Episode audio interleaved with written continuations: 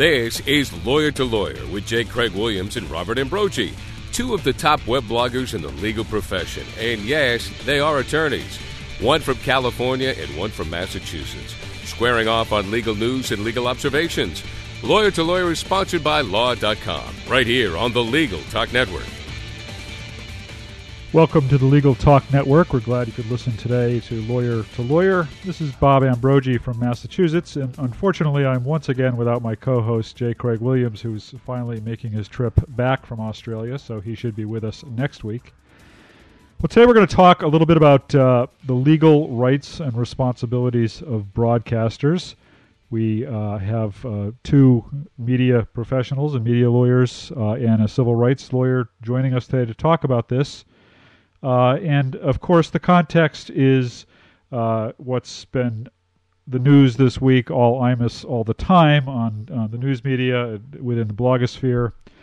Uh, just by way of background, of course, uh, in case you've been in a hole for the week, uh, on April 4th, Don Imus, uh, the radio talk show host, went on the air and made what have been generally accepted as derogatory remarks about the Rutgers women's basketball team.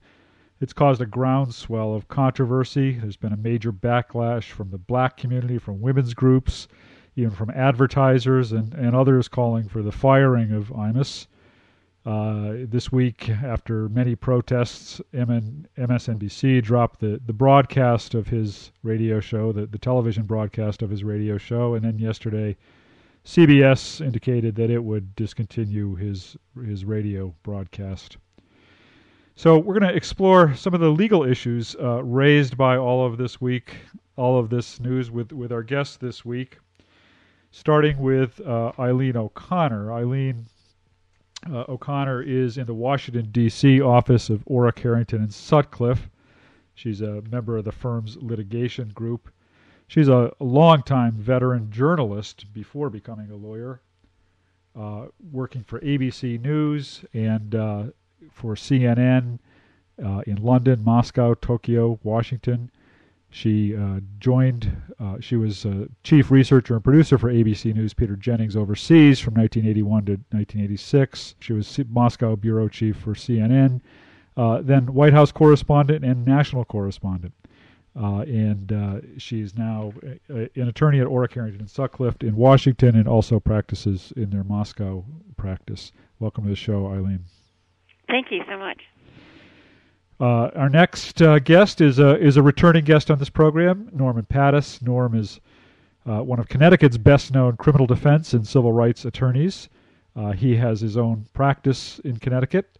Uh, in addition, he's uh, an accomplished lawyer, an accomplished writer who writes the blog Crime and Federalism, and also has another blog on his on his law firm website. Uh, he recently formed his own firm where he, of course, concentrates in criminal defense, civil rights, appellate work, and representing lawyers in professional disputes. He's argued cases in the United States Court of Appeals for the Second and Sixth Circuits and appeared before the United States Supreme Court's in Court in prisoners' rights litigation. Welcome to the show, Norm. Thanks. Thanks for having me. And last today, joining us is Sandra S. Baron. Uh, Sandra is an attorney, and she is also the executive director of the Media Law Resource Center in New York City. In addition to her private practice, she's served as uh, senior managing attorney at NBC and is associate general counsel of the Educational Broadcasting Company in New York, and was counsel for Public Broadcasting's American Playhouse. She's taught media law to journalism students and spoken at numerous forums. She was co author of the second edition of Libel, Slander, and Related Problems has written articles for the Media Law Resource Center and other publications on media law topics. Welcome to the show, Sandy. Thank you. Well, uh, Sandy Baron, let's let's start with you and and just ask uh, what are uh, what are the responsibilities of, of a broadcaster um, uh, in the face of, of what happened last you know, over the last couple of weeks with with this incident. Well, it's a a question that's sort of hard to answer from my perspective as a lawyer, because it seems to me that the specific legal issues that the broadcaster is looking at are relatively few. Um, that said, broadcasters clearly look beyond the law in terms of how they run their businesses.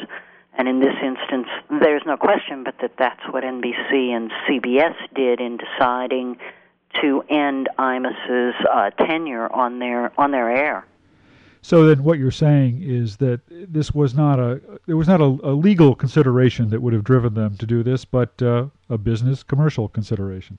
I think that's right. I mean, I'm sure at some point the NBC lawyers took a look at whatever contract they had with CBS to carry Imus, and I'm sure the CBS lawyers took at least a passing glance at the clauses of their contract with Imus himself. Um, but I think and and perhaps this surprises people, but I, I think there were relatively few specific legal provisions, statutory or regulatory, that either of these um, uh, operations took a look at. Well, Eileen, let's come back to you. You're uh, you've been in uh, uh broadcasting for uh, many years as a broadcaster. You're you're now a lawyer. Uh, what is your perspective on this? Well, I, I agree with um, with you that the it's I don't think that there's actually a legal case against um, Don Imus because he is protected by the First Amendment, and even though you could say that that is irresponsible, abhorrent speech, it doesn't rise even necessarily to hate speech.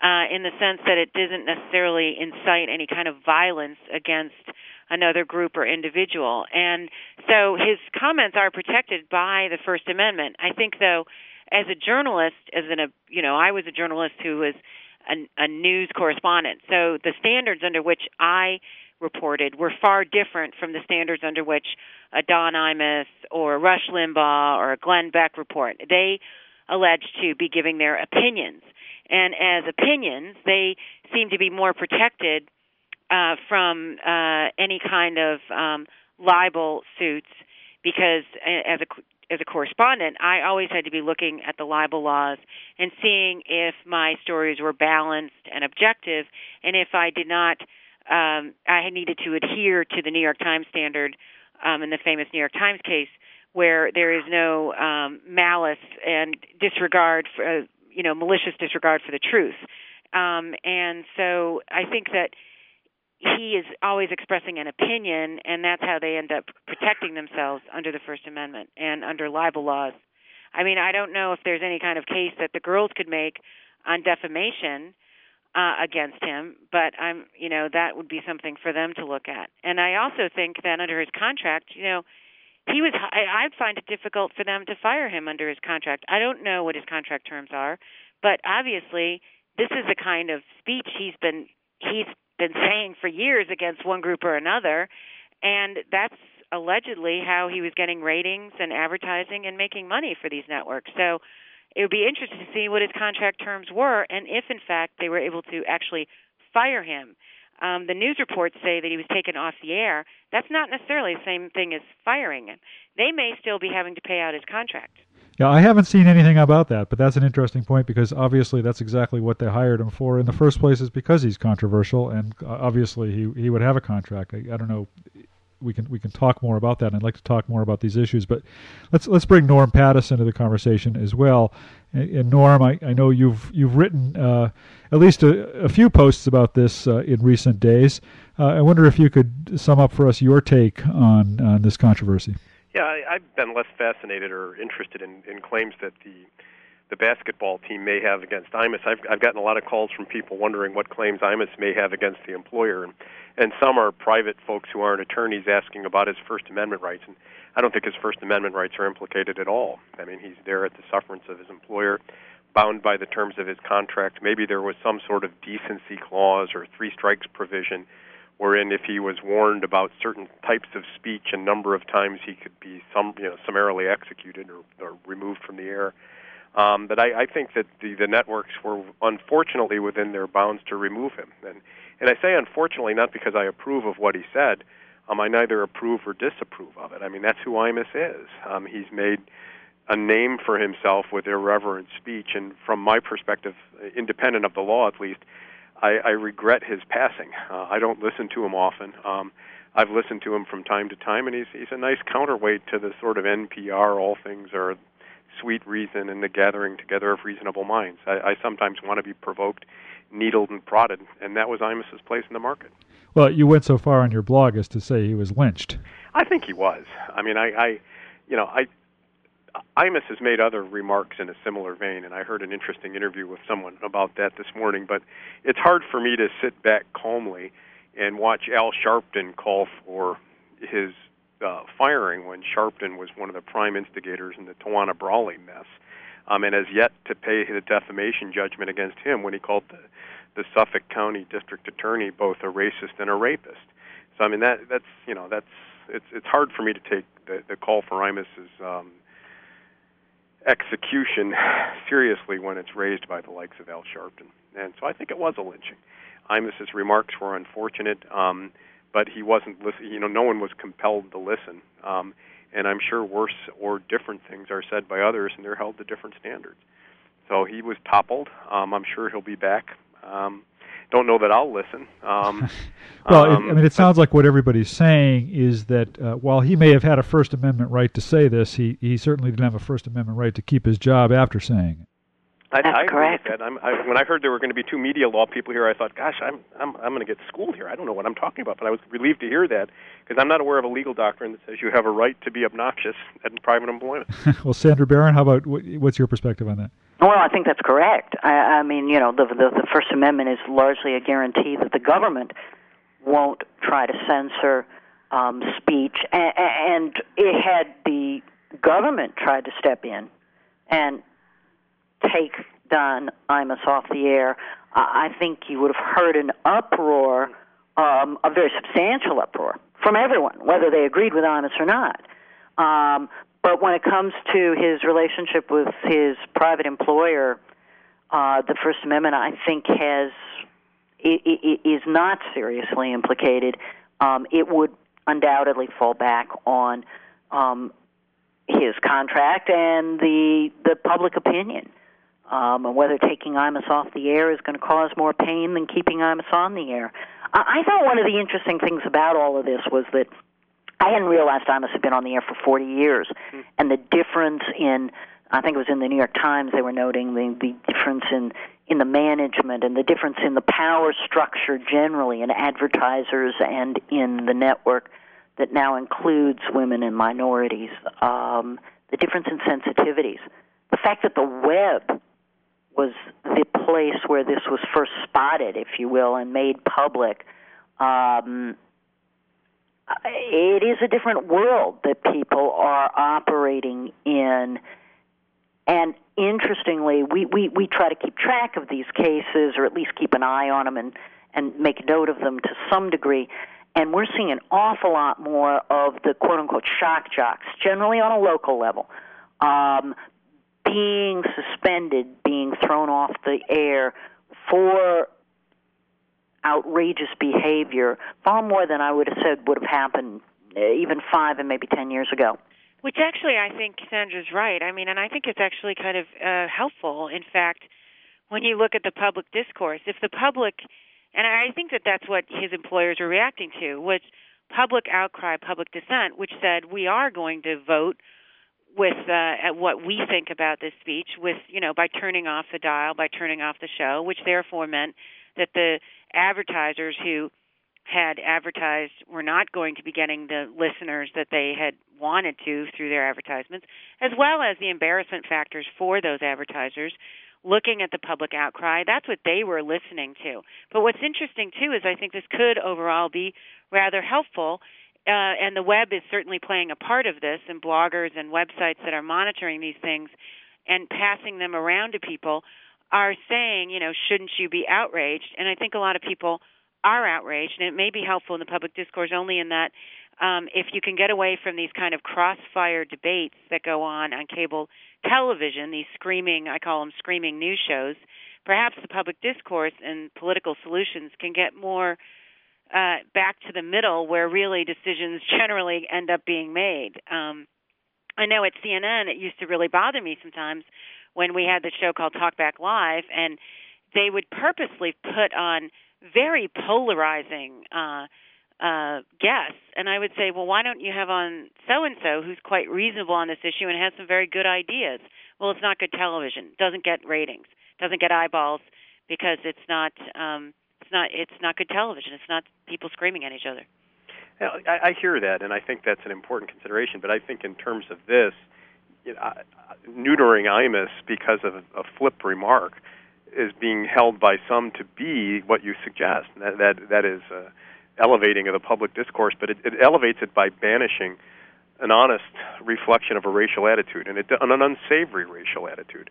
And so my fear is that it, as the, as everything begins to compress toward the center or converge toward the center, everything sounds alike. So we either get screaming ninnies calling for Imus's hide or Imus screaming, or we get sweet reason where you know the the media elite talk basically to one another and pass re- the rest of the country. So I, I, I fear that this will have an, an enervating effect on public debate because we missed an opportunity to really talk about race and how it matters. And I've, I've, I've heard people suggest that this is good for for race relations, for example. I think it's awful.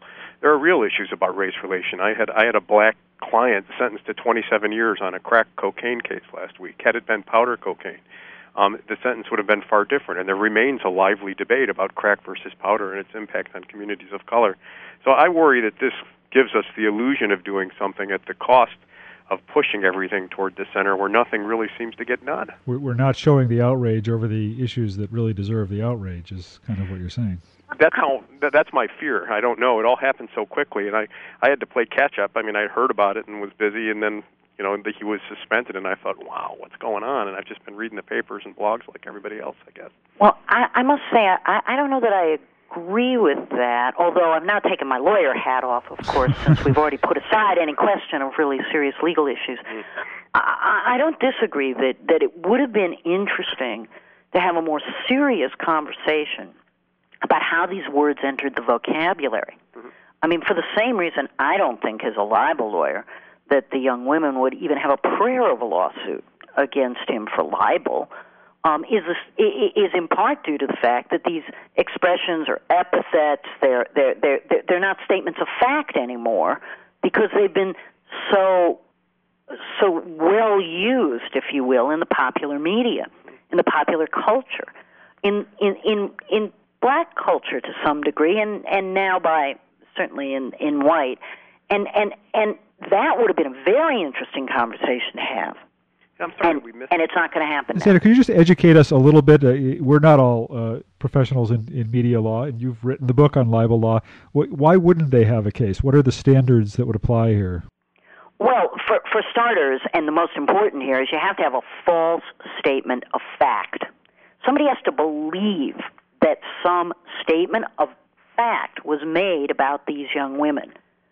Um, I think what Imus said would clearly be held to have been, you know, it, it, it, an opinion, although that's using that term loosely, more of an epithet, name calling. Um, and I don't think anybody would have come away from his show having thought that he was really seriously saying that any one of these young women was a whore, W H O R E. Um, it's name calling name calling does not will not withstand a will not support a, a suit for libel. There's also a doctrine of group libel, which says that if the group is of a certain size, then no one of them can sue when something disparaging or defamatory is said about them. I don't know whether this group was too big or, or, or not too big.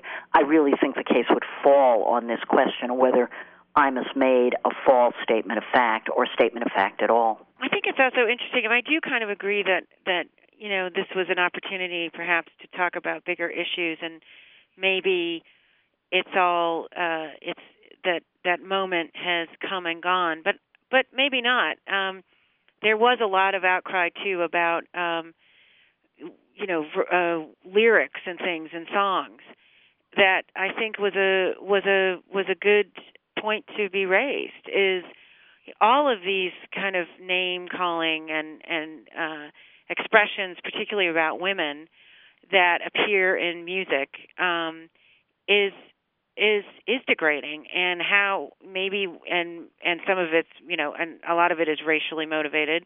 Um, so what you know, what is the public going to do about it, and and why is Imus unacceptable when it's acceptable in in some other kinds of music, like rap music specifically was mentioned. Yeah, and that, that's been very much part of the debate. I think I, there was a I was looking at a, a, a post by Michelle Malkin, who's a columnist and blogger, and, and she wrote. Uh, at length an analysis of, uh, of some of the lyrics uh, that are being used among some of the the, the best selling uh, songs on the charts these days. Where, where, does the FCC come into all of this, if if anywhere? I mean, we, we you know notoriously heard about, about Howard Stern uh, abandoning the air, the airwaves uh, uh, a year ago, two years ago. Yeah, Bob, um, could one could one of the media people also address the status of Sirius satellite network? and and what it is. I mean, I, I I frankly don't know, and I hear that as being an alternative and an unregulated one. I, I don't understand its relationship um, to the non-satellite airwaves. Can I skip over the Sirius and go straight to the FCC because um, uh, the FCC should have no role in this. Um, there are anti-censorship provisions in the statute authorizing the commission to begin with. Um, in theory, uh, it, it has some jurisdiction to look at profanity and indecency. Um, I, I, I think one of the the debates that has also gone un, un, un, undebated, if you will, or undone, is, what the commission is doing, um, trying to censor Howard Stern for so-called profanity and indecency, um, which it has tried to do, and it's a rather expansive application of its um, jurisdiction to regulate, like I said, the profane or the indecent. But simple hate speech, if you will, or name calling generally would not be subject to sanction by the FCC. All right, well, st- stay with us for a second. We'll continue the discussion. We're going to take a short break here, and we'll be back in just a couple of minutes. We invite you to visit law.com for timely legal news and in depth resources. From daily headlines to practice specific updates, Law.com provides up to date information to those working in the legal profession. As part of its coverage, Law.com is proud that J. Craig Williams' blog, May It Please the Court, and Robert Ambrogi's blog, Law Sites, are part of its blog network. Don't wait any longer. Visit law.com today and get free subscriptions of our Newswire newsletter with the top legal stories of the day. Or sign up for a free trial subscription to one of our Practice Center sections. If you found us in the podcast library of iTunes, thanks for listening. Check out some of our other shows at LegalTalkNetwork.com and become a member. It's free.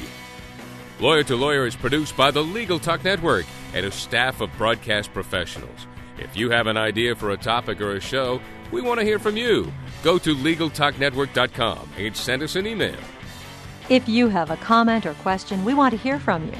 Leave us a message on the Legal Talk Network listener line at 781 634 8959. We really do listen to the messages and even answer your questions on our next show. Did you know that Legal Talk Network shows are also available as CLE? Visit law.com's CLE Center at www.clecenter.com. That's clecenter.com to enjoy listening and get CLE credit for your continuing legal education. Check out our Lawyer to Lawyer host blogs. J. Craig Williams' blog at mayitpleasethecourt.com. Likewise, Robert Ambrogi's blog at legalline.com for daily legal observations, perspective, and of course, a healthy dose of humor and wit.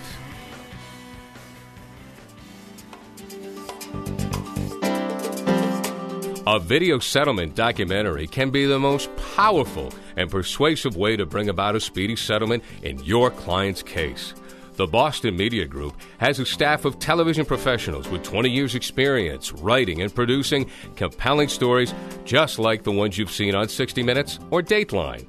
We put a human face on the lawsuit with compelling interviews, dramatizations, and visual presentations of the fact. Think of it as a video opening argument that will compel the attorneys on the other side to settle. Call us for a consult at 800 317 5221. That's 800 317 5221. Or check out our website at bostonmediagroup.com. Welcome back to Lawyer to Lawyer on the Legal Talk Network. This is Bob Ambrogi. Uh, my co host, J. Craig Williams, is away this week. And we're talking about the legal rights and responsibilities of broadcasters in the wake of the uh, Don Imus firing yesterday. Like to welcome back Eileen O'Connor, counsel with Orrick Herrington's uh, uh office in Washington, D.C., and a 24 year veteran broadcast journalist, uh, attorney Norm Pattis, who's a uh, criminal defense and civil rights lawyer in Connecticut and writer of the blog Crime and Federalism, and uh, Sandra Baron, attorney and executive director of the Media Law Resource Center in New York City. And uh, I mean, one of the one of the uh, areas that you focus on in, in your law practice is that of uh, crisis communications. Uh, and I and I wonder if you were advising CBS and NB, MSNBC here, would you have advised them to handle it any differently than they did? Well, it's interesting. I mean, I think that um, I probably I may have uh, advised Imus to handle it a little different and be quicker with an apology and be quicker in uh, in getting a meeting with, in fact, the girls themselves, the team itself, and also making his apology, I think, a lot more substantive and uh, abject. I mean, in terms of crisis communication, the general uh, philosophy is to to tell it all, tell it early, tell it yourself, say exactly what you know you feel we should have done or how you were wrong, how you're going to correct it, and how you're going to take measures to never do it again going forward. And I don't think that that his apology, as I've heard it, uh, was as fulsome, perhaps, and that probably added fuel to the fire. So, in terms of crisis communications, I think he didn't necessarily do a great job. In terms of the networks themselves, they are, in fact, I think MSNBC being very quick to the mark, but they had a lot less to lose uh, in pulling his show, unlike CBS, which brought in tens of millions of dollars in advertising uh, on the radio show. MSNBC only brought in revenues I think of about 8.3 million a year. So they had a lot less to lose, so it was a lot easier for them I think to pull the plug and um and to come out early and say this is, you know, this is what we're doing. And again, they were answering to public reaction, I think.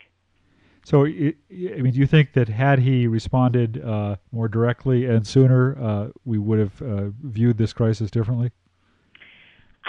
So, and had been a lot more proactive about it. Um, I know he went and went on the um, interview.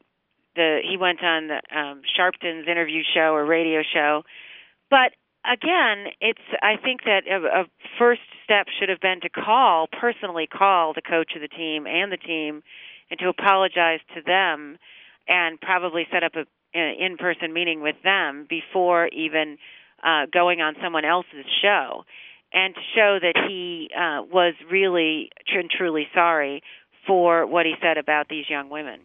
Sandra Baron, what about you? You've represented broadcast companies, and now with the benefit of hindsight, uh, w- would you have handled this any differently, or suggested that your clients handle it any differently? Well, I'm sure I agree with Eileen. I mean, I don't have any doubt that the right way for him to have done this was to have made a full and abject and and and just how could I have possibly done this kind of apology almost immediately, um, and to get in touch with the young women. Um, I, you know, beyond that, it, it's hard to second guess somebody else. You know, it, it it's so difficult. Uh, the good news was, I mean, and I say this because I'm a lawyer and I'm not a corporate communications person, is I don't think that they had to spend a whole lot of time worrying about the legal consequences of it. Um, they were faced with an enormous public relations problem. What about going forward? Are, Norm, let me ask you. I mean, I mean, are broadcasters uh, or are are those who who uh, appear uh, on radio and television programs going to feel stifled by this? I mean, is is the debate going to be further stifled going forward because of what's happened with Don Imus? I think it is. I, I appear regularly on a talk on a radio show in Connecticut. And was a guest this morning, and was talking to the the personalities yesterday in anticipation of the show, and they're worried I mean, you know, what next? I, I you know, I, I'm not sure. I'm, I'm not a, a media professional. I don't advise media companies or media personalities, so I'm way out of my depth here. But I would much rather than see Don Imus apologize, which takes back nothing. I would have preferred that he go on the Sharpton show and say, you know, I have unresolved issues about race, and so do you. Let's talk about how we're going to get over the color line instead of clubbing one another to death with it. So I, I don't know that I would have counseled an abject apology straight up. I would have acknowledged the content of the comment and acknowledged that it reflected unresolved tensions in American life. Handling it in this way tells people that when we let when we shine light on attitudes that are widespread in our society, people will be punished, and that drives them deeper rather than into the light of day. So going forward, I think there'll be a chilling effect. If, you know, I think uh, what I'm hearing some broadcasters I know say is, if it can happen to Imus, it can happen to anyone, and I think the result will be a, a chill. And I don't use that in the. Well, I mean, maybe I do use it in the legal sense. I mean, a certain hesitancy to speak vigorously and boldly.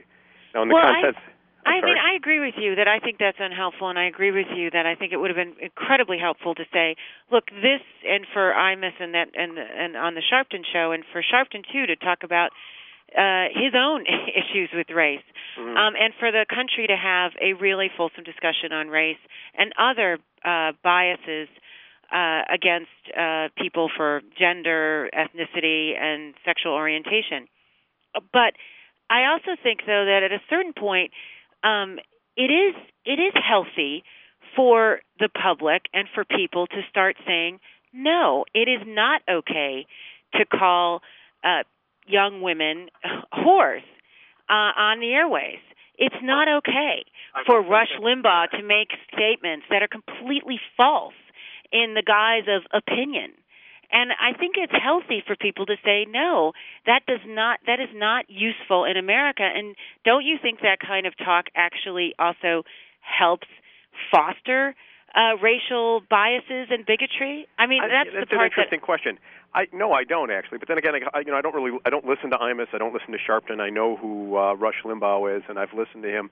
I, I view this as emotive speech that lets off steam, and I think that the steam is out there.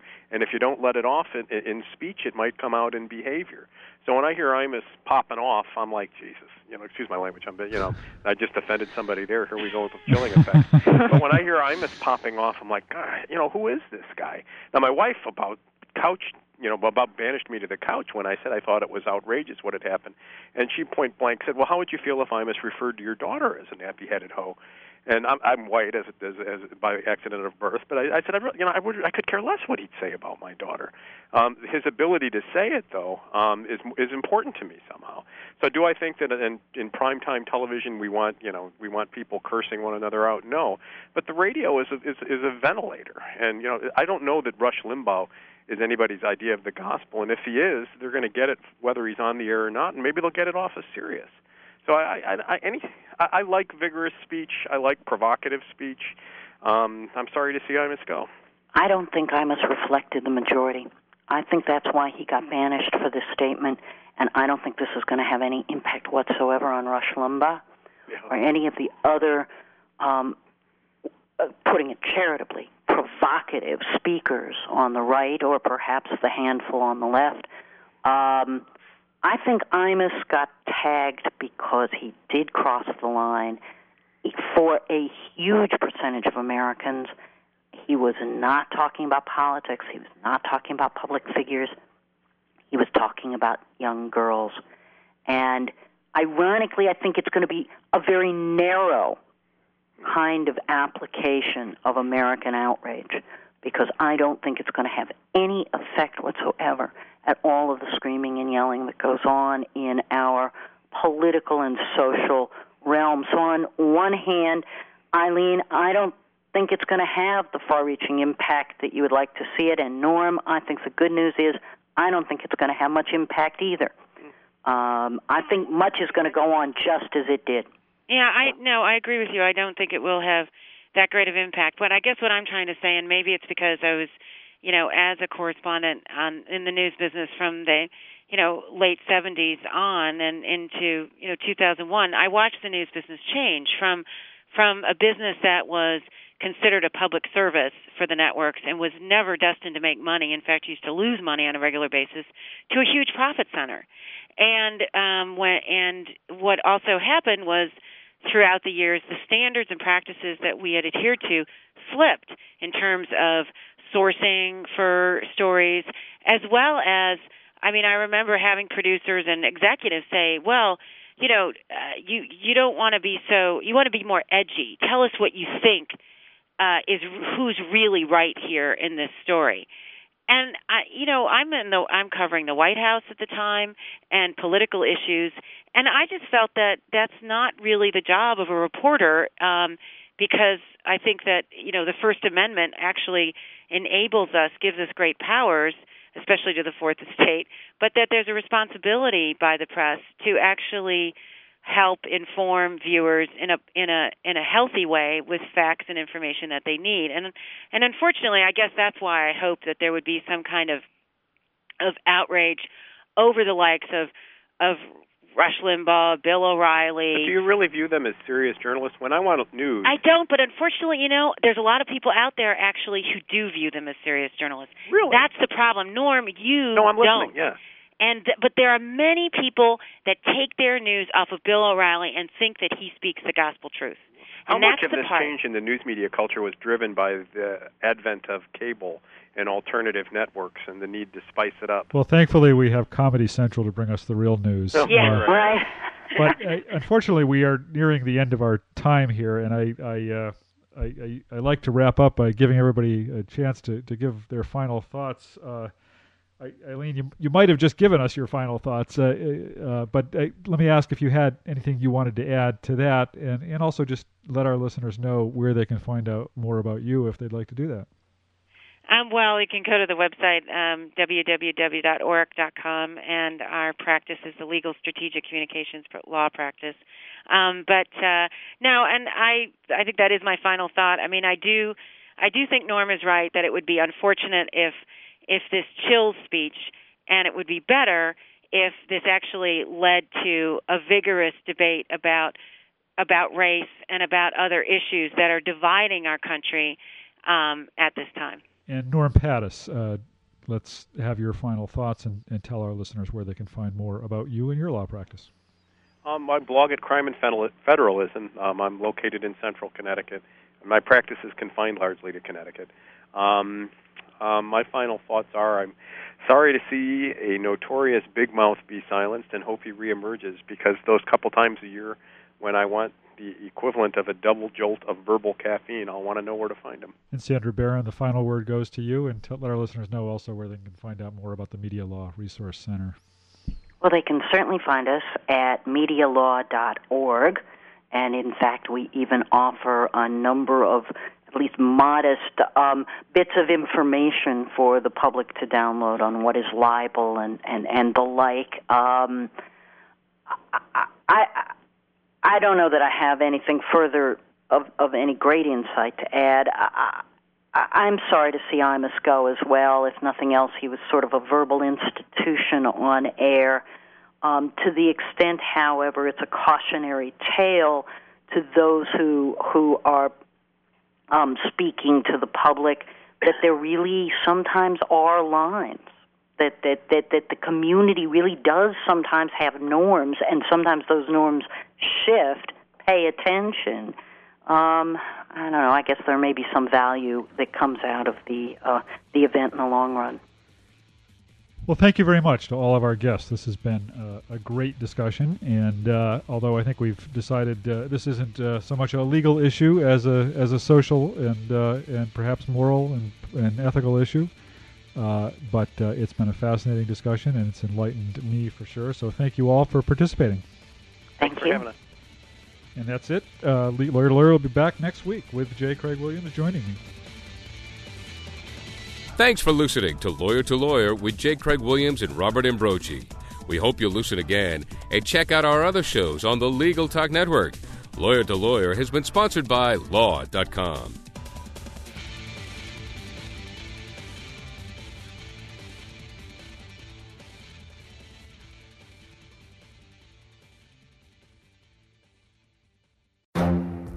The Lunch Hour Legal Marketing Podcast, your resource for the tips and tactical advice you need to grow your business. Plus, keep up with the news and commentary you crave to stay one step ahead. It's hosted by me, Gyi Tsakalakis. And me, Conrad Saam. Every other week, we break down the issues holding back your marketing strategy and talk about the changes you need to be prepared for. Check out the Lunch Hour Legal Marketing Podcast wherever you get your podcasts or on YouTube.